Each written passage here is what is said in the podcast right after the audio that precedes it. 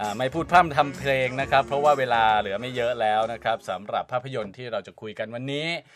Bad Boy for Life ซึ่งติดอันดับหนึ่งของ Box เนี่ย Office มาแล้วใช่สองสัปดาห์เลยสองนะสัปดาห์เลยใช่ไหมใช่โอเค ไปฟังส่วนหนึ่งของภาพยนตร์เรื่องนี้กันก่อน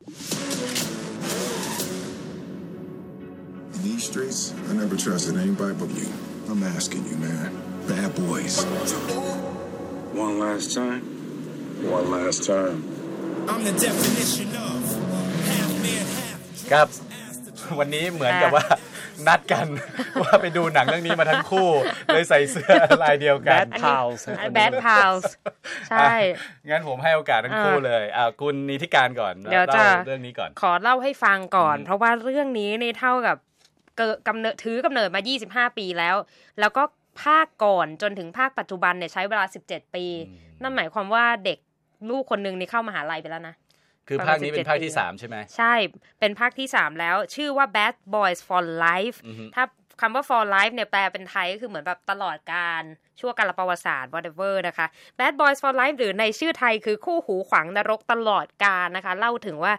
สองตำรวจผิวสีไมค์และมาคาซึ่งรับบทโดยวิลล์ สมิธและมาร์ตินลอว์เรนซ์กลับมาเจอกันอีกครั้ง บอกว่าเขาเนี่ยเป็นตำรวจไมอามี่อืมวิถีโอสกูลแล้วอยู่มาวันหนึ่งชีวิตของของคนที่เขาทำงานด้วยกัน มันมีจุดที่ต้องแยกทางกันไป มาร์คัสบอกว่าฉันอยากจะเกษียณสักที เพราะว่าอยากจะมีเรี่ยวแรงอยู่กับครอบครัว ส่วนไมค์อยากจะทุ่มเทกับงานตำรวจไปจนแก่ ทีนี้ก็เลยเดือดร้อน เพราะว่าขโมยขโจรขบวนการค้ายายังคงมีอยู่ในไมอามี่เขาก็ต้องหาทางจัดการให้ได้นะคะ นี่ก็เป็นเรื่องราวใหม่ของ Bad Boys for Life นะคะว่าคร่าวๆประมาณนี้ อ่า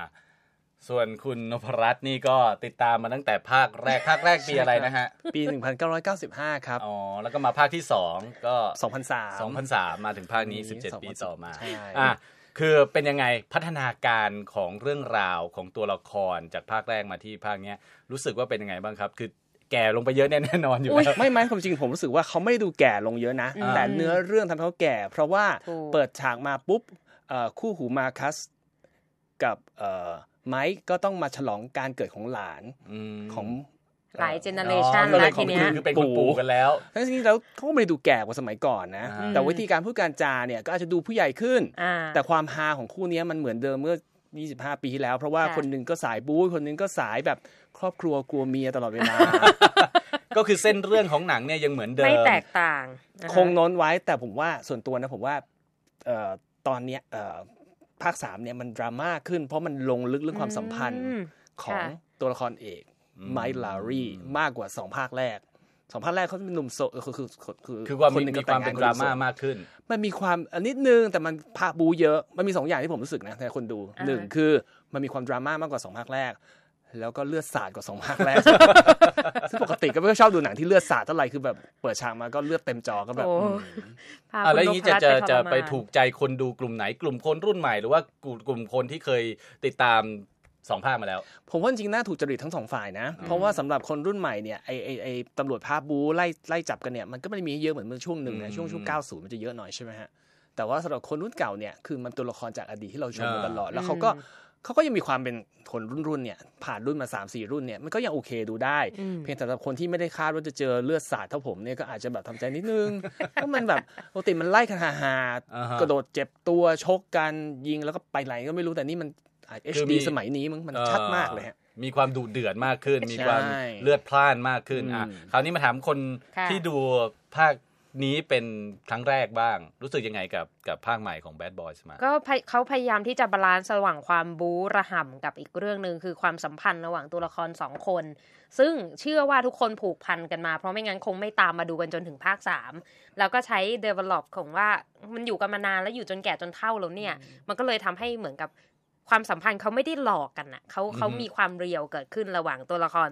หลักทั้งสองคนนี้ แต่สิ่งที่เรารู้สึกว่ามันน่าจะขำแล้วเป็น universal มุกมากเลยก็คือ มุกกลัวเมียอย่างที่บอกมาคัสกลัวเมียเนี่ยคือ เหมือนถ้านายกลัวเมียนายออกจากแก๊งเราไปเลยคือประมาณนี้เลยจริงๆ เราก็รู้สึกเรารู้สึกว่าเขาเขาทำได้ดีแล้วพยายามจะผสมเคมีระหว่างนักแสดงเก่ากับนักแสดงใหม่ ให้มันเข้าไปด้วยกันได้ แต่อาจจะต้องใช้เวลาสักนิดหนึ่งส่วนเรื่องของความแอคชั่นเนี่ยได้มาตรฐาน ของคนยุคนี้ก็คือ มันต้องดุเดือดเลือดสาดอย่างนี้แหละ เป็นปกติ แต่ถามว่าจะไปต่อหรือพอแค่นี้ไหมขอดูเม็ดเงินที่เขาทำได้ว่าเขาโกยไปได้เท่าไหร่ เพราะคิดว่าเหมือนมีข่าวว่าน่าจะมีภาคสี่แต่เรารู้สึกว่าจากเส้นเรื่องที่เขาขยี้มาถึงจุดนี้แล้วเนี่ย ไม่รู้ว่ามันจะไปไกลได้ขนาดนั้นไหมเพราะว่าคนคิดบท ในภาคต่อไปอาจจะต้องปวดหัวมากอืมกับสิ่งที่มันเกิดขึ้นแอในบภาคคิดไว้นี้ก่อนแล้วนะตอนจบอะว่าผูกเรื่องไว้อย่างนี้ท่าทางจะเหมือนจะพยายามปูเรื่องไว้ภาคสี่แล้วกลับมาจะต้องอ่านข้างนอกมีว่าเขาคุยว่าอาจจะมีเพราะยอดมันเอ่อทำเงินมันดีใช่ไหมฮะค่ะแล้วก็แต่นึกพล็อดเรื่องในใจเรียบร้อยเลยว่ามันสวยไปทางนั้นแง่เลย เพราะว่าจบแบบจะเป็นไม่บอกทวดนะคแล้รัวบคราวนี้เป็นทวดเลยไม่ไม่ไม่ไม่ไม่มันจะมีมันจะมีมันมีการพลิกกันนิดนึงพลิกไปพลิกมาในเรื่องจนแบบอ๋ออ๋อสงสัยท่าทาง อาจจะเป็นแนวแนวแนว แนวที่ไม่ใช่ใหม่จนเราไม่เคยเห็นแต่ว่าอืมมันก็เป็นไปได้ เดี๋ยวเราช่วยคิดเรื่องชื่อเรื่องภาคต่อไป ว่า Bad Boys Next Life อ่าถูกใจ เดี๋ยวเขาก็บอกว่าเดี๋ยวคุณไปสร้างเองเลยละกัน ครับ ก็นั่น Bad Boys for Life นะครับ หนังที่ติดอันดับหนึ่งมา 2 สัปดาห์ซ้อนนะครับ ก็ส่งท้ายกันไปนะครับ